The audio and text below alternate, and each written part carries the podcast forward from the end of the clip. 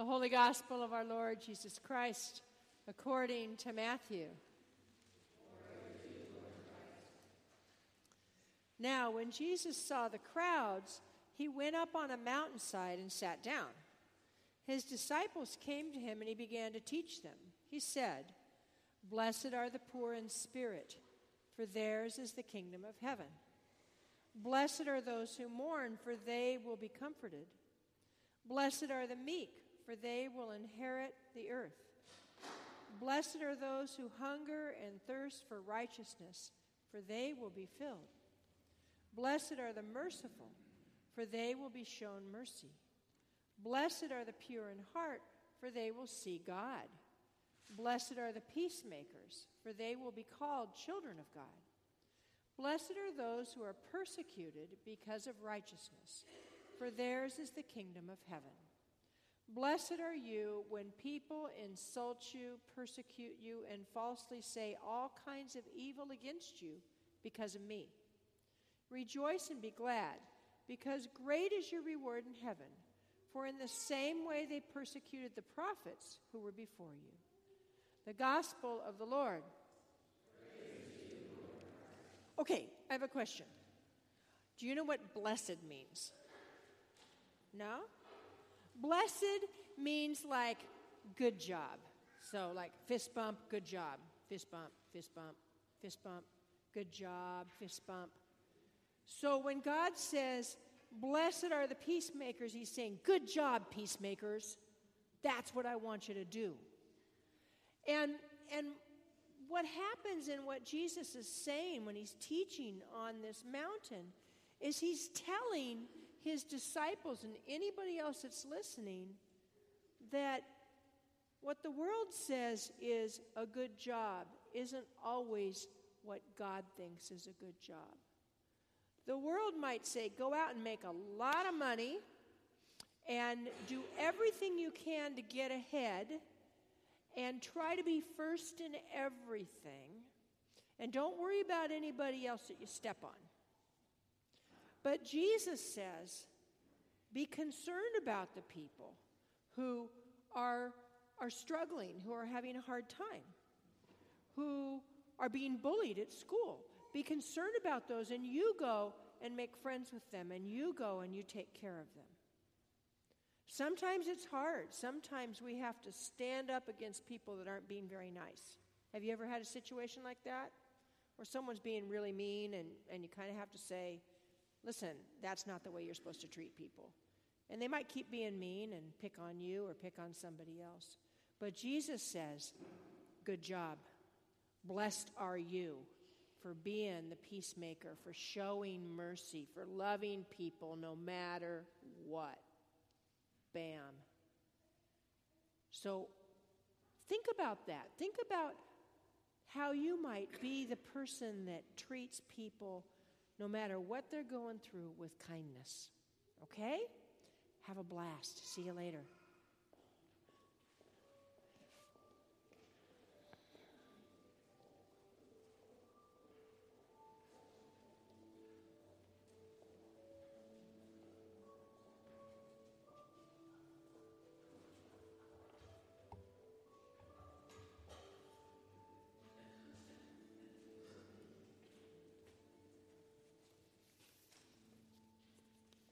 Please be seated.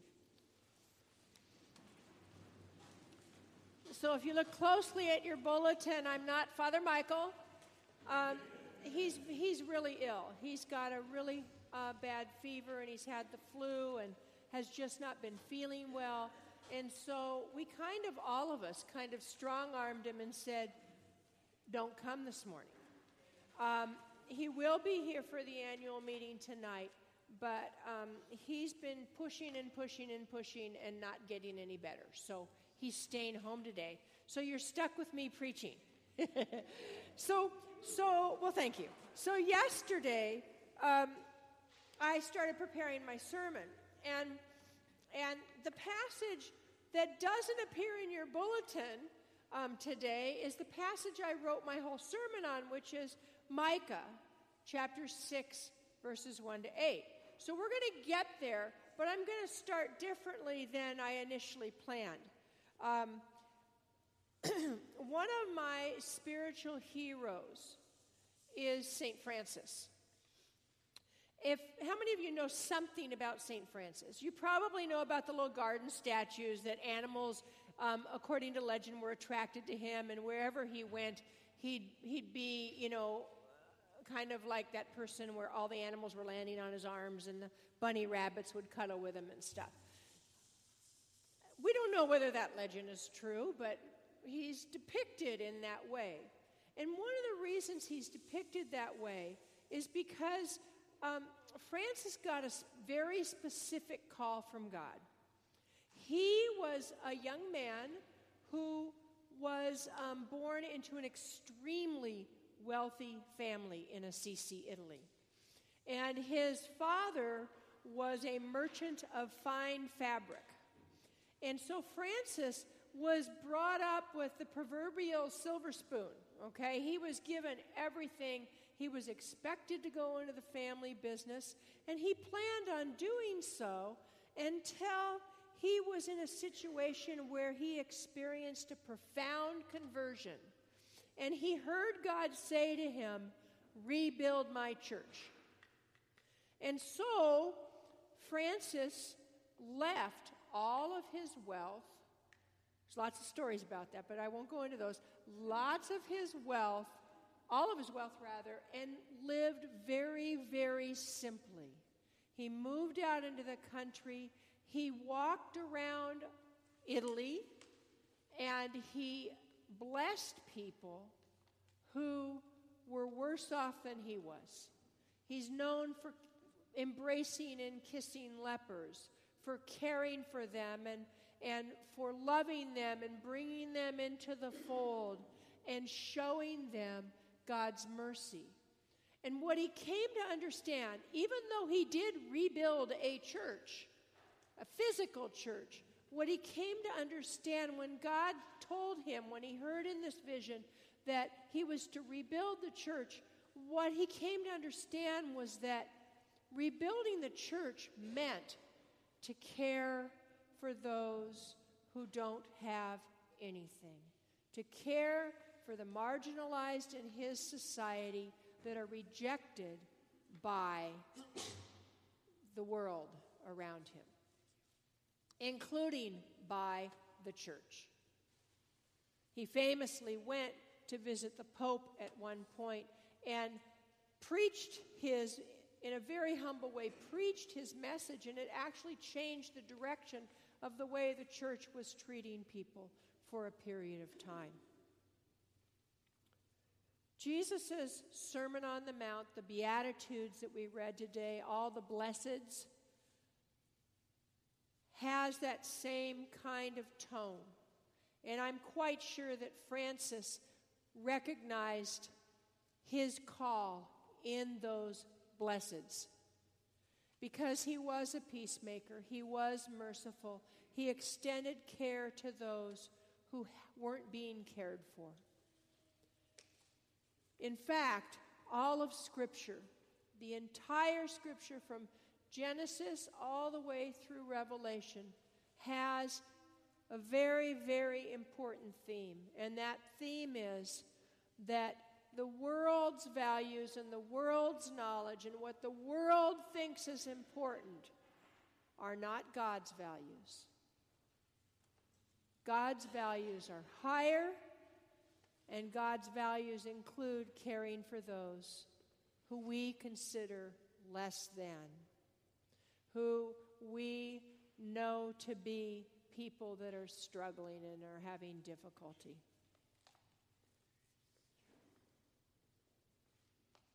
So the Micah passage has this famous, um, probably the most famous part from Micah that you've probably all heard, and I'm going to save it for a second. Just to give you a little bit idea of who Micah was. He was a prophet in the 700, 770 about. He was a contemporary of Isaiah. So um, his book of prophecy is much smaller than Isaiah's, but they prophesied and served Israel at the same time. They probably knew each other, although uh, Isaiah lived in Jerusalem, in and around Jerusalem, and Micah lived in Judah and, and, and in a smaller town. So the people who Micah was talking to about what God had given him to say were different than the people that Isaiah was talking to. Um, but the message was the same. And it's the message that if you read all the prophets, there's a bunch of them in, in the Old Testament Ezekiel, Isaiah, Jeremiah, Micah, Hezekiah, you know, the list goes on. If you read all the prophets, the message is essentially you, my people, Israel, who I called to be a light to the nations, who I called to take care of the widow and the orphans, to take care of the outcast, to be my picture of who I am as a holy, righteous, loving God. You are supposed to exemplify that so that all nations will come to me. That's the basic message that the people of Israel, and by the way, through the New Testament, we are supposed to extend to the world. That's God's desire for God's people. And the entire Old Testament is a history, and you see it in the Gospels too, of the people of God walking closely with God and doing the right things and, and honoring God and worshiping God in their actions and in their worship and everything. And then they get a little cocky or they get a little complacent or they start paying attention to what the world says and they step away from God, turn their back on Him, and go their own way and start doing a bunch of stuff they shouldn't do. And then God says, wait a minute, this isn't good. I'm going to bring you back. And, and, you know, there's consequences to the actions that you're having right now, that you're doing. And, and then God talks to the people of Israel in one form or another through one prophet or one leader like Moses or whichever way God chooses to speak to them.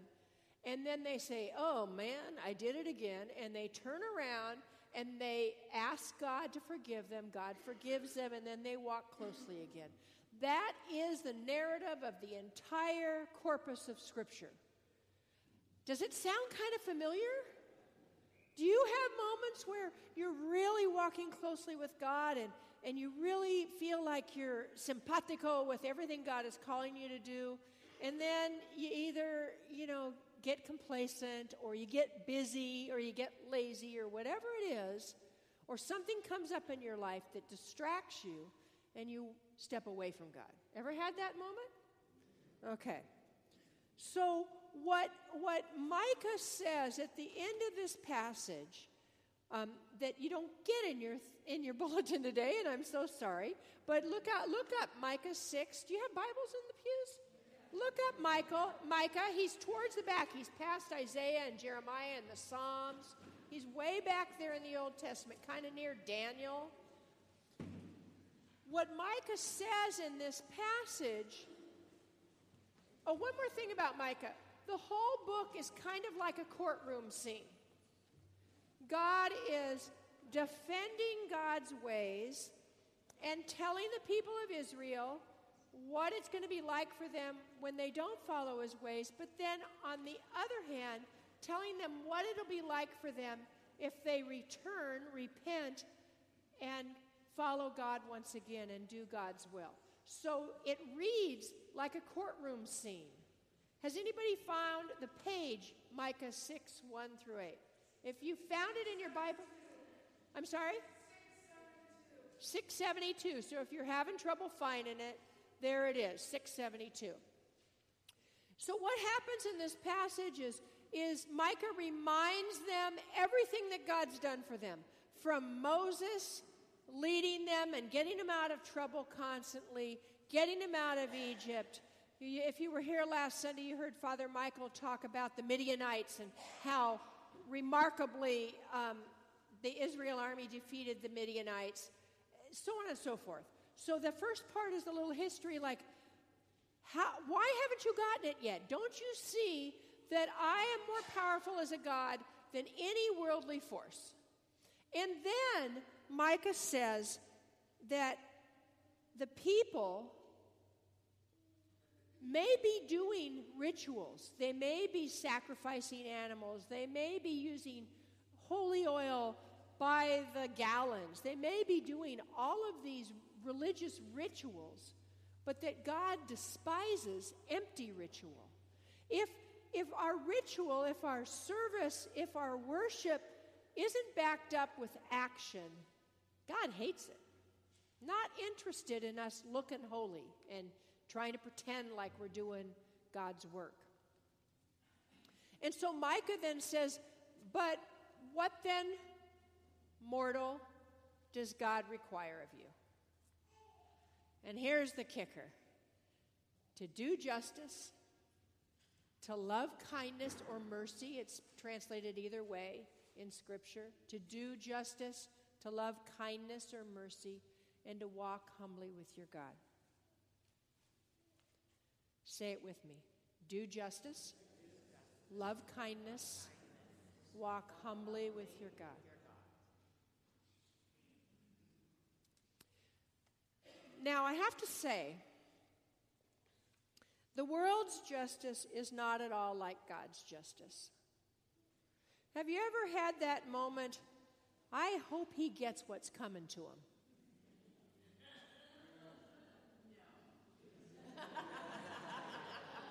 Never, huh? I heard one time, and it cracked me up. Someone say, If I had what's coming to me, I'd be dead by now. I would hate it in my life if I had what was coming to me was the justice that God meted out. It wouldn't be pretty. So God's justice is a much higher bar than any worldly justice that we might think of. His justice is merciful, is justice that gives us chance after chance after chance after chance. And it's a justice that's completely grounded in his love for us. That's God's justice. So when God tells us to do justice, that's doing justice, extending love to people repeatedly. And that gets us to the next one to love mercy, to love kindness. I want you to close your eyes for a second, and I want you to think about a person Maybe a family member, maybe a coworker, maybe a friend with whom you have a very difficult time. Maybe they betrayed you. Maybe they hurt you deeply. Maybe they said something cruel. And if you can't think of an individual that you know, there might be someone that's in the public eye that you feel that way about. And if there's not someone in the public eye, maybe there's an entity, like ISIS. I'll just pull one out of the. So think about that person or entity that you have a real dislike of, that you might even detest, and maybe even hate.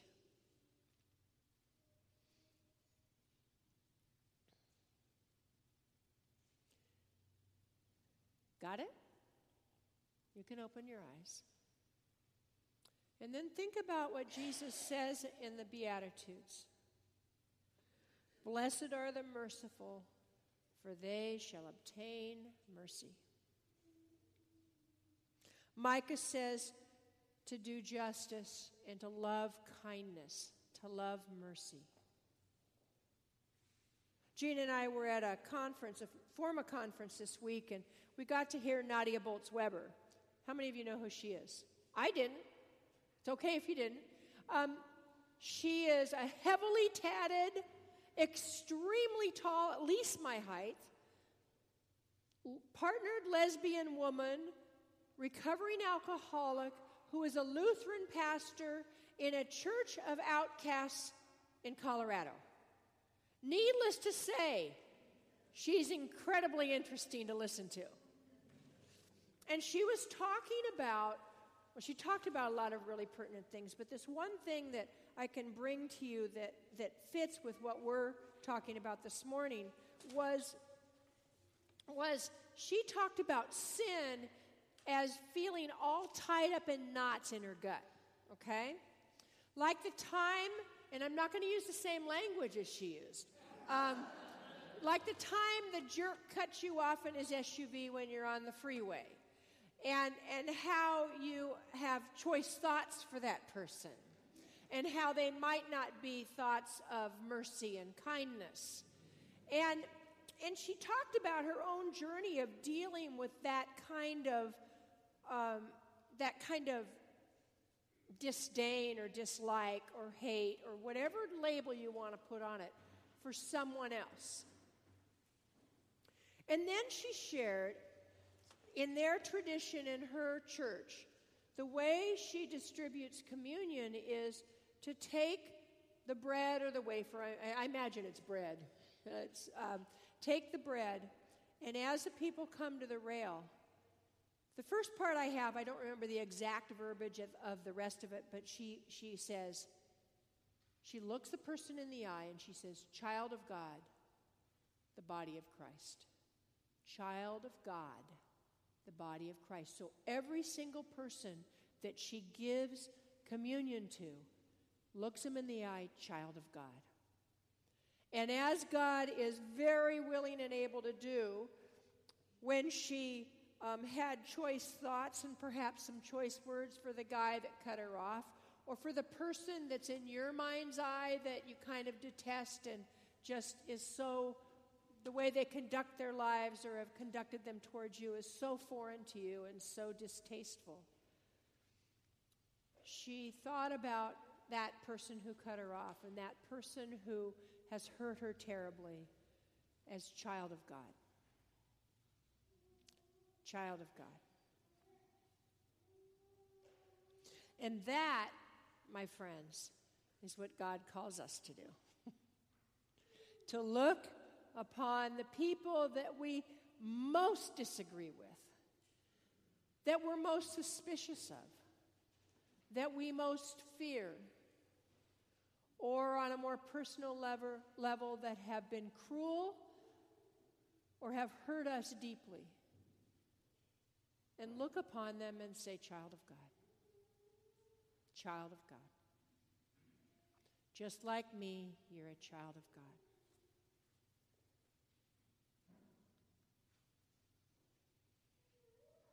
Not easy. In fact, St. Paul in Romans um, chapter 8 is one of my favorite sections of Scripture because I totally feel it.